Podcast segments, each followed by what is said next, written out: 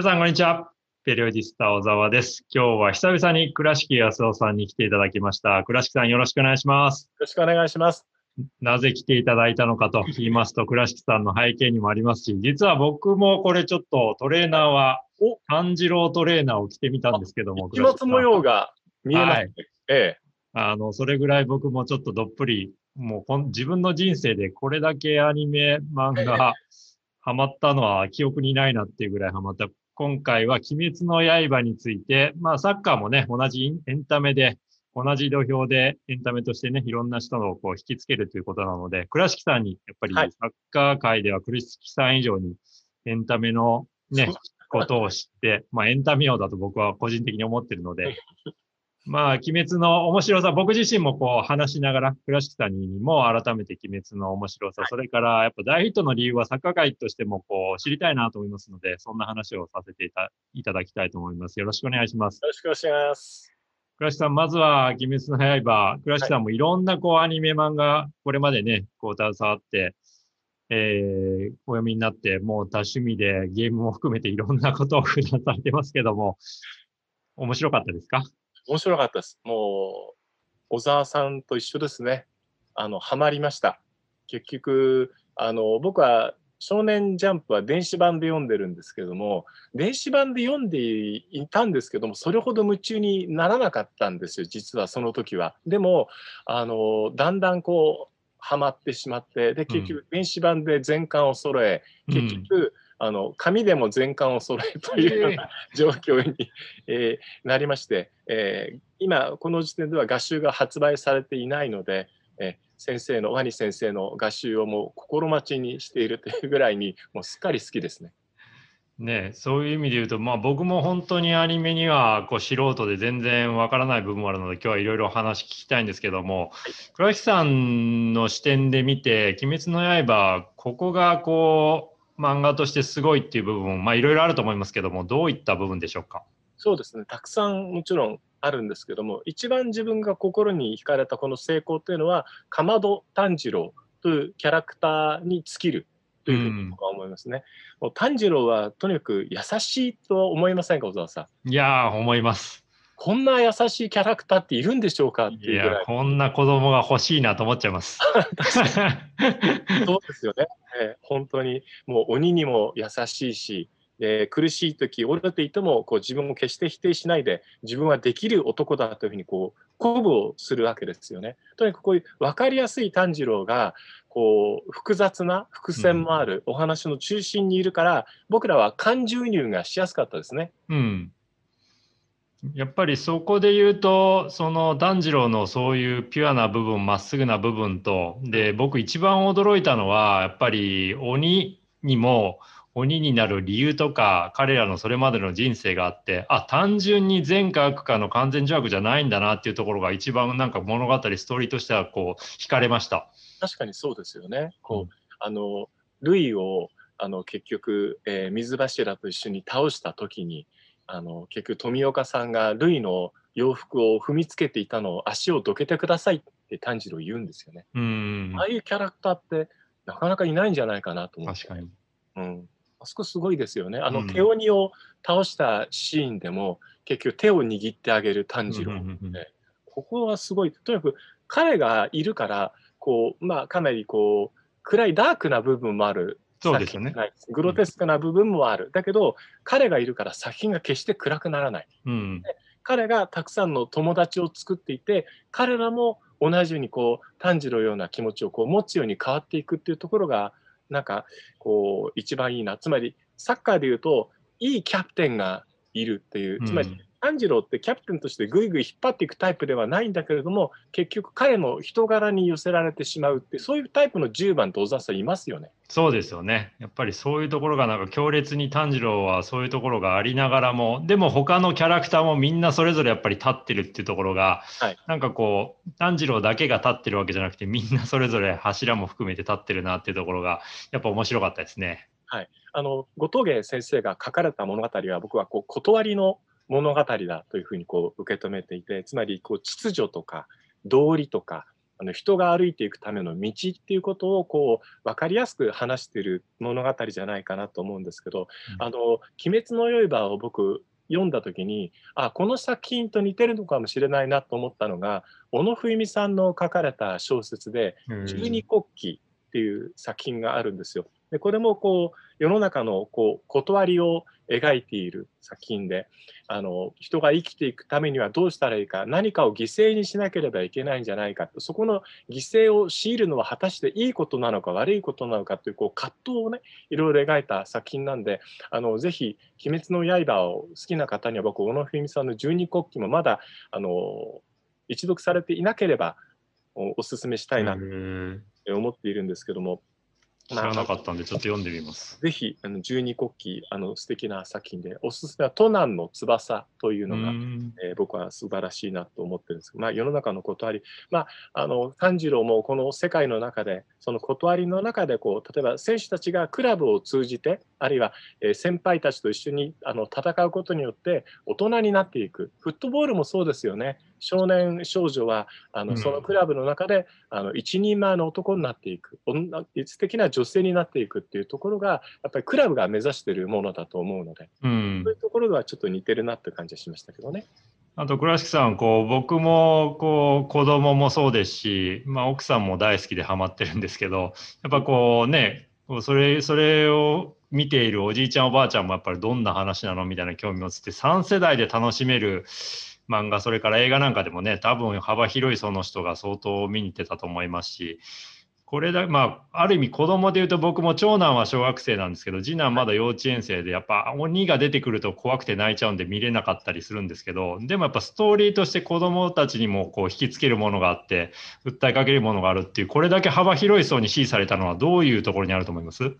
あの物語として面白かったっていうことが一つあると思うんですね。例えば、えー、滝沢極低馬琴が書いた「南宋里見八犬伝」話があります。これもちょっと似ているものがあって、まあ、鬼退治の話ではあちらはないんですけどもこうおとぎ話的な要素っていうものがあるじゃないですか。そうすると展開の面白さとかキャラクターの面白さっていうものが、こう老若男女に受けた一つの背景だというふうに僕はこう思っているんですね。あとは自分たちでもこう入っていける小学生でも入っていける分かりやすさっていうところがこの中には必ずあって。であの少しお年を召した方たちにしてみると今度は何ですかね生き別れとか死に別れとか、こう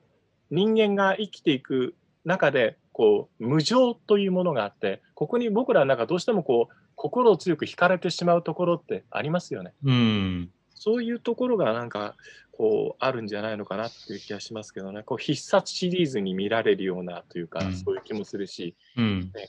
あのなんか極低馬琴で言えば「新八犬伝」っていうのは NHK で昔人形劇やってましたけど「うん、鬼滅の刃」って NHK 人形劇化しないのかしらとか。とそそのかしてみたくなったりもするんですけどね、うん、僕なんか倉石さんこうやっぱブームになってから大ヒットしてからこうえどんなのなのっていうさすがにねこうそれで手に取ったりこうアマゾンプライムで、ね、アニメ見た人間なんですけど倉石さんこうジャンプの時から多分お読みになってたと思うんですけどこれだけ爆発的にヒットする、はいこうアニメ漫画になるっていうところは思われてました？いや全く思いませんでした、うん、あのジャンプは優秀な作品が多いのでその中の一つだと思ってまあ、楽しんで読んでいたというところなんですけどやっぱこう通して読む面白さという点で考えると、うん、マニ先生っていうのはこう先を見た展開とかがすごくうまくて、うん、まとめて読んだ時に倍面白いっていうところはやっぱり、そのストーリーテーラーとしての才能であったり。で前編に流れるその子供が読んでも平気っていうところは相当作者の先生は心が優しい人だと僕は思う、うん、そうじゃないとああいう物語は絶対に書けないと思うので、うん、まあ、作者の先を見る力。それから一つここでやっぱこう言いたいのはですねその先生素晴らしいし先生を初期で支えたファンの人たち、うん、本当に偉いと思います。うん、ジャンプって人気投票で決まってきて鬼滅の刃っていうのは初期から人気あったそうなんですけどすごく支えていた人たちがいたから早い段階でセンターのカラーページもらったりとかもうその後藤家先生はあのファンをすごくアンケートを気にしていて大切にされていてファンが嫌がらない物語を自分がもちろん作る世界観に沿った形で展開していこうというふうに思われたっていうことが、ね、いろんな証言からも出てますんで、うん、やっぱりこうファンと二人三脚で作っていた作品というところで、まあ、この後ちょっと話しますけどそれはあのアニメを作っていた、そのソニーとの考え方とも非常に似てくるっていう部分があるのであのいい作品に巡り合った優秀な人たちその優秀な人たちのまた考え方もあのクリエイターを大事にしていこうというような方たちの思いが一つの大ヒットの要因だろうというふうに僕は思いますけど。うん今日はね、こうサッカーファンの方が多く見てると思うんで、まだ鬼滅の刃全然手にしてない、見たことないっていう方もいると思うんで、改めてお聞きしたいんですけども、はい、この後藤家先生はどういう方で、あの実際にこの作品よりも前に何かこうヒット作生み出したり、そういうことあるんでしょうか？えっと、少年ジャンプの中に何回かその読み切りとか短編のような形で出していらっしゃっていて、この鬼滅の刃の前の前になる作品で応募したときに、そのえー、ジャンプの編集部の中で これはどうだろうかっていう形の中でで何回かネーム出してもらったんですけど最初はダメになったりとかしながら、短編集は出されていて長編としてはこの「鬼滅の刃」が最初の作品になるというふうに聞いていますけど。そういう意味で言うと、まあね、女性であって、まあ、福岡にいる方っていうところは、なんか情報としては出てますけど、その、はい、なんていうんだろう、まあ、前編読み読んだ時にこれだけ最後にきちんとこう設定プロットをやっぱり回収していくんだっていうところはちょっと驚いて衝撃で、まあ、相当これ作り込んでるなっていうところあったんですけど、はい、まあ、ある意味で小作ってここまでの作品クオリティで作り上げてしまうっていうところはやっぱ後藤先生の凄さありますか、はい、すごいすごいと思います、うん、もちろんだからあの、ね、編集部の方たちと切磋琢磨していた部分というのはあると思うしこうこう書きたいことが前に出てきたところから作画がまあ終盤に至ってどんどん上手くなっていくっていうのもあると思うんですけど、こう超速の進歩を遂げたそのもともとのあの先生が持っていた資質をきちんと見抜いてそれを大事にしていたっていうところがやっぱりいい選手。だからジャンプでいうとカンテラーノになるわけですけども、うん、これをうまくまた育てていくっていった形でこの集英社の力はすごいなと思いましたね。うん。まあ、ちょっとはい、後でね、大ヒットの理由で言うと、まあ、ね、コロナ禍でネットフリックスとかアマゾンプライムで、ね、こう、みんないい家庭で、そのアニメを見たっていうところから入っていったっていうところはあると思うんですけど、でもそうやっても倉石さん、やっぱり原作が、漫画がストーリーとして、それから、まあ、絵としてやっぱり面白くないと、良くないと、ね、ヒットしないわけなんで、UFO テーブルもかなり原作に忠実にやっぱりアニメ作ってるっていうことでなんですもんね。そういうことですね。だから原作の良さを彼らに対しても僕はすごく原作に対してのリスペクトを感じるんですね、うん、非常にこう真摯な姿勢であの UFO テーブルはその UFO テーブル自体が持ってるシステムっていうものも、その背景であったりとか原画とか他に発注しないで自分の会社の中で全て回せてるというこうそこのプロフェッショナルな強みっていうところがうまく生かされているなと思いますけどもとにかくあのまず原作がなければ、いい作品ってできないんですよ。当たり前のこと今話してますけども、要するに例えば、すごく有名なこうラノベがあるとするじゃないですか。うん、ラノベってなかなかアニメ化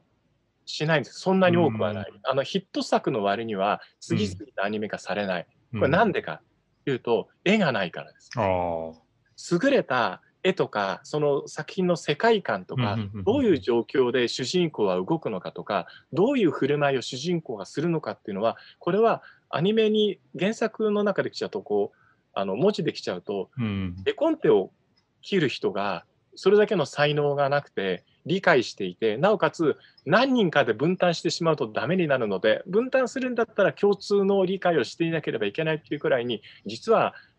難しいんですね。でも、優れた漫画の原作があるものはアニメ化が早い。っていうところで、そこのアニメ化に関して UFO テーブルの作画人っていうのは原作にも最大のリスペクトを払って、ここはこう膨らませても、そのあの後藤家先生が書いてる世界観を壊さないでいられるだろうかとか整合性はあるだろうかということを考えながら作っていたからこその丁寧な作品がやっぱヒットっていうことだと思う。うん僕目線で言うと、こう、はい。漫画が23巻で終わって、まあ、全部出てから僕は漫画、こう、ね、全部電子書籍で買って、こう、大人買いして読んでったっていう人間なんで、やっぱそれぐらいだと逆にこう、一から読もうかなとかっていうことができたんですけど、こう、漫画のこう、世界で言うとどうなんですか？に、これだけ大ヒットして23巻で終わっちゃうのって多分意見も当然あったと思うんですけど、はい。倉木さんそこの是非ってどう、こう、お考えになってますか？あの最近のファンはあのダラダラとという表現をあえて使いますけどもあの長すぎる作品を嫌う傾向にあるんですね。だからこう、うーん、鬼滅のファンは10代から40代の女性がブームを牽引したというような分析も一つあるんですけども、やっぱその辺の方々って100巻も読んだりはしないんですよ。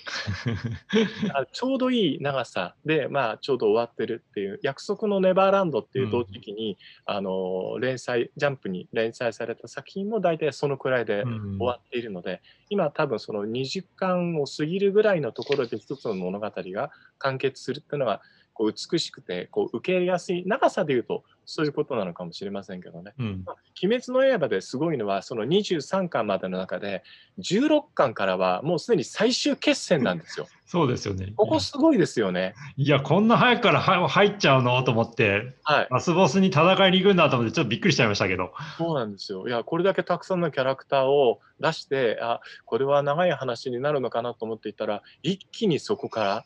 もう大変なドラマになっていくわけですよね。この辺のカタルシスってやっぱりこう、シーズンを通して急にここからゲームが面白くなったっていうような、いいシーズン見たなってサッカー的に言うとそんな感じですね。うん、そうですよね。まあ、あとちょっと中身の話聞きたいんですけど、まあこね、この話は多分結構ネタバレもうあありきで話しちゃうんで、中の話ちょっと聞きたいんですけど、僕はいろいろこういろんな場面で刺さるシーンが多かったなと、まあ、特にやっぱり言葉で言うと、まあ、僕がやっぱり一番刺さったというか、まあ、映画も見に行っちゃったんで、映画で見に行ったことで言うと、僕、子供たちをポケモン、あのの映画見せて、横で、あのパパ友で2人で子供たちはポケモン見せて僕たちだけ大人2人で パパ2人であの鬼滅の映画を見たっていうぐらいにまあそういうことまでしちゃしちゃえるっていうことだったんですけど。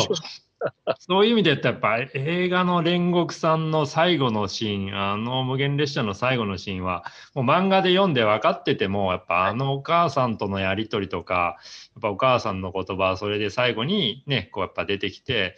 自分は全うできたかなっていうところでねお母さんがかけてくれた言葉とかまあ分かってても号泣しちゃったっていうところは、まあ、今でもちょっとグッときちゃいますけど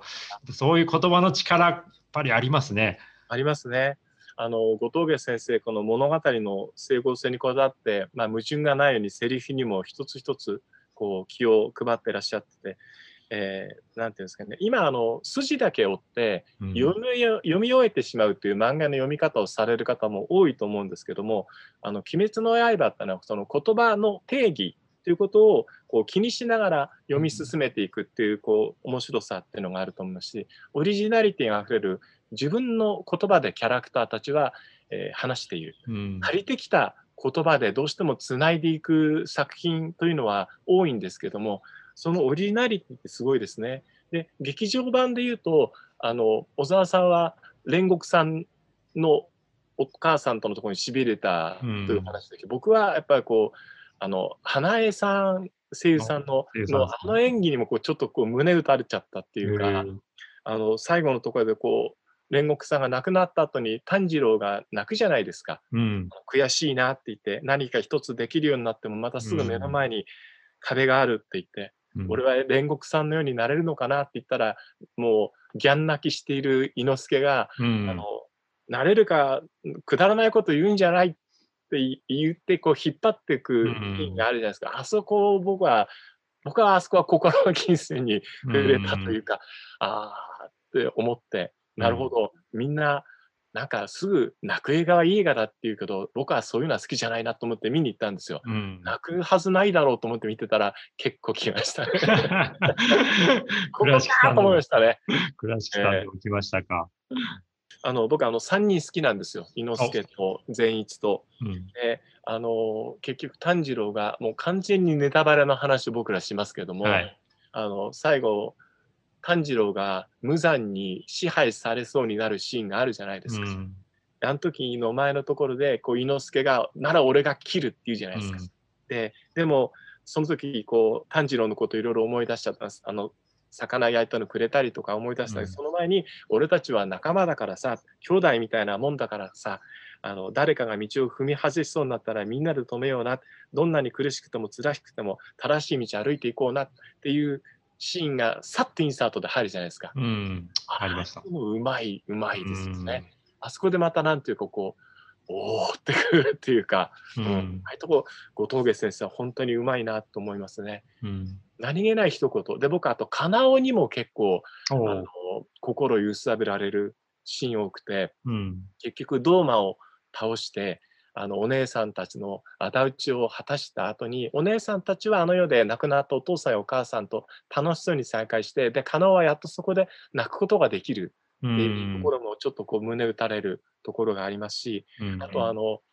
炭治郎の話戻るんですけど炭治郎が鬼になってしまうかもしれないって禰豆子が必死に止めてる最後のシーンあるじゃないですか。あそこで金尾があのお姉さんから作ってもらった薬を持ってで私の目を片方残してくれたのはこのためだったんだね姉さんって言ってこう禰豆子ちゃんを泣かしちゃダメだよって助けに行くじゃないですか、うん。あそこもなんかこうああいうさりげなくこう挟んでいくうん。伏線というかいろんな形の中でこのつながりがあるから炭治郎とこうなってであの金尾は金尾で金尾の人生の中での出会いがあってっていうところをこう絡めていくっていうところが本当うまいですね。うん、うん。確かに。あそこねぐっときちゃうんですよね。うんまあ、そういうなんでしょう、まあ、その世界観でいうとやっぱり相当ピュアでね、はいこうその炭治郎を中心にやっぱりそういうストレートな言葉がやっぱ我々にこう直球でド直球で来るじゃないですか。でもやっぱりそう,、そういう世界観なんでまあそれを許容できるというかもうこうし真に受け止めることができるっていうところがまあやっぱりこの「鬼滅の刃」の良さであったりとか、まあ、あとは多分特にこういう時代だからこそ「鬼滅の刃」がそうこういうストレートな、うんね、ストーリーとか言葉が刺さるのかなと例えばねやっぱり強いものが生きる、ね、こう意義とはみたいなところはやっぱり社会的にも今そういう時代じゃないですか。なんかその辺は社会にそういうところがマッチしたっていうところありますかね？すごくあると思いますね。あの作者ワニ先生は努力する人を笑わないっていうことを僕はあの作品の中で挙げてると思ってるんですね。今あの失敗することをとても怖がるうん時代になりました。いつくだいつからかなのかなって想像してみたんですけどやっぱバブルの頃に日本人が失ったものってすごく僕は多かったと思ってうんあの頃ねネクラって言葉が流行ったんですよ。うん努力をする人をネクラって呼ぶ文化っていうのはもう最低の風習がそこで生まれてしまったと思っていてそれ以降なんか失敗するイコールダメな人間。だからうん失敗することを怖がる。失敗することを人に見せたくないっていう人がとても増えてしまってみんな怖がりになっちゃったと思うんですよね。貧乏でも失敗だらけでも明日があるさ頑張って生きていこうっていうのがこう昭和の中にはあった文化なんですけどうん。それがバブルの時代に完全にこう崩壊してしまった。だけど、うん。鬼滅の刃っていうのはあの禰豆子がどうして一生懸命生きている優しい人たちがいつもいつも踏みつけにされるのか悔しいお兄ちゃんって言うじゃないですか。うん。ここに僕はこう集約されてるとあ思っていて自分のために命を自分ではない誰かのためにこう命を懸けられる人たちというふうに炭治郎は鬼殺隊の先輩たちのことを思ってるわけですよね。ーうん。苦しい思いや嫌な思いを他の人にしてほしくないために命を懸けられる人たち。そういう人たちをこうのための参加っていうところは一つ「鬼滅の刃」としてあると思っていてあのなんて応援歌みたいなものっていうのがうん。今,、今のじこの時代だからこそそういうものを欲している、うん。私はちゃんと努力してもいいんだ。人のためにやってもそれを何か言われたとしても人のためにすることは自分に返ってくることだって結局無一郎君に炭治郎言うじゃないですか、はい。っていう部分で受けたんじゃないかなっていうのも思いますけど。うん、やっぱりそういう意味で言うとねこう鬼の首を切ったり取ったり、はいちょっとね、血が出たりとかっていう、まあだからこそね、映画なんかでも R12 指定が出たりっていうところあるんでしょうけど、でもやっぱ物語と見たとして見たときには、その世界観含めて、本当道徳の教科書で出てもおかしくないな。例えばね、こうやっぱり我々人間いつか死ぬわけなんで、まあ、死んで生きるみたいな親方様の言葉とか、やっぱりね、肉体はこう限りあるからこそ儚くて、まあそれをやっぱ受け継いで、思いは永遠なんだっていうところのメッセージとか、か、なんかちょっと哲学的、宗教的で、そういうところも僕は響いたんですけど、やっぱそういうところのメッセージ性もありますかね？あると思いますね。うん、こうなんていうんですかね、ブッダの言葉とかニーチェの言葉じゃないんだけど、うん、こう心の中に捧げ持って、これで生きていこうと思えるようなこう名言がたくさんあるっていうところも響く部分じゃないかなと思いますけどね。うんあの僕この世界観の中でこう、まあ、いろんな作品がある中での差別化ということについてちょっと考えてみるとあのなんですか人は急に強くなれないっていう、うん、その1巻2巻ぐらいに描かれている炭治郎の特訓編訓練編、はい、殺隊に入るまでこれは本当に理にかなっていて、うん、他の作品との差別化だと僕は思ってるんです。へーそうなんですね。あの近年の作品っていうのは急にあのヒーローになるもの多いんですよ。そっか突然歩いていたら何かアイテムが落ちてきて、うん、お前は今日から世界を守るのじゃみたいな話になってまあそれはそれで面白さってあるんだけどただあんまり多くは必要ないんじゃないかっていうのが僕は抱いている感想なのでありまして、うん、あの数年かけて鬼と戦える体を作るっていうロジックのところから、うん、その後藤芸先生書かれているっていうところにまず僕共感するこれはもうスポーツ好きとしては小沢さん当たり前のことですよね。そうですねやっぱり一気にどうやって強くなるんだよっていう。もう一夜ではやっぱり無理ですからね。そう。まあ、法のアイテムなんかあるわけないですね。はい、でも敵は化け物なわけです。うん、ね、腕ちぎれても生えてくる人たちなわけですよ。で、キサスタや生身の人間だから、はい、そうするとどうやって戦うかっていうところで、じゃあ生身の人間で魔法とかのアイテムがない世界でギリギリどうやったら戦えるかって考えていったっていうアイデアが呼吸。っていう考え方で。うん、でこれもとてもスポーツ的ですよね、うん、酸素をとたくさん取り入れて身体能力を向上させるっていうアプローチが呼吸なわけですけども。でその呼吸を使って繰り出す技が型なわけですよね、うん、酸素の消費量が多ければ多いほどたくさんのエネルギーが作り出されるというのはこれはスポーツ医学界の常識ですからここは小沢さん理にかなってると思いません？と思います。やっぱそこはうまいなと思いました。はいそもそもさぎり山で低酸素トレーニングを開始するところから描いてるわけですよ。そうかそうか、確かに。ね、訓練が、はい。スポーツ漫画なのかしらって思うぐらいに。確かに、コーチトレーニング最初にしてるわけですね。そうです。ね、そこででもね、坂口さんのパルスオキシメーターなんかないのに、よし、大丈夫だみたいな、分かってるところっていうのはちょっとすごいなと思いますけどね。えスポーツ漫画でもあるんです鬼滅の刃ってやっぱりそういうなんかこう成長のプロセスも見れる。でもその成長のプロセスがちょうどいいスピードで進むじゃないですか。もう一気にこう飛躍したりしなかったり、はいはい、でやっぱり23巻で終わってるんで物語のスピードとしても個人的に速いんじゃないかなと思ったんですけどやっぱその辺はそうなんですか？いや、あの辺のカタルシスってすごく良くて、うん、あの成長の度合いってよくできた、あのゲームソフト、このゲームの話になって恐縮なんですけど、うん、よくできたゲームソフトっていうのは、ただ RPG でもそうだし、バトル系でもそうなんですけど、やっていくうちにだんだん上手くなっていて、程よい敵がいる。で、それをやっつけていくために、ちょっと難しいぐらいのところで先に行けるゲームって本当面白いんですよ。で、その後一気にカタルシスになだれ込んでいくとなると、さっきも話した理由のその長さとかというのも合わせて、うん、で、その中でそれぞれのその柱の過去であったり、うん、鬼の過去も織り込んで話すじゃないですか。うん、あの辺のこの巧みさっていうのはもう絶妙ですよね。だから、小沢さんもあの、おそらく、あの、アニメの印象っていいと思うんですよ。いや、僕やっぱ最初はアニメだったんですよ。漫画を買う前にやっぱ Amazon プライムで自宅でアニメを見たんで、はい、で、やっぱあのちょっと色使いとか、え、これアニメなのにこんなになんか自然、森の中がこんな林の中が綺麗に描写できるんだとか、ちょっとびっくりしたんで、これ作ってる UFO テーブルってどんな会社なんだろうってちょっとググっちゃいましたもん。確かにそうですよね。こう背景もとても美しいし、その小沢さんが多分心の残った、例えばエフェクトって第1話で言うと、雪が静かに降っていくエフェクトから入っていて、で、2話から3話、まあ、1話、2話にかと水田にあの空とか山が描かれてたの気づきました？ね。うん。えあれも美しかったし、あとは水の呼吸、火のほ火の、まあ、炎ですね、こううん。呼吸とか、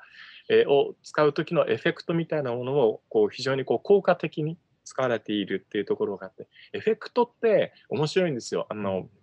ディズニーで眠れる森の美女って小沢さん見ました？僕見てないですね。ぜひ、ぜひ。あの、ヴィランスであるマルフィセントがドラゴンに変身して炎を吹いたりするんですけど、ここのシーンがね、エフェクト、炎のシーンとしては歴史に残る凄さだなって僕は思っていて、うんあとは、えー昭和で言うと、現場大戦っていう、あの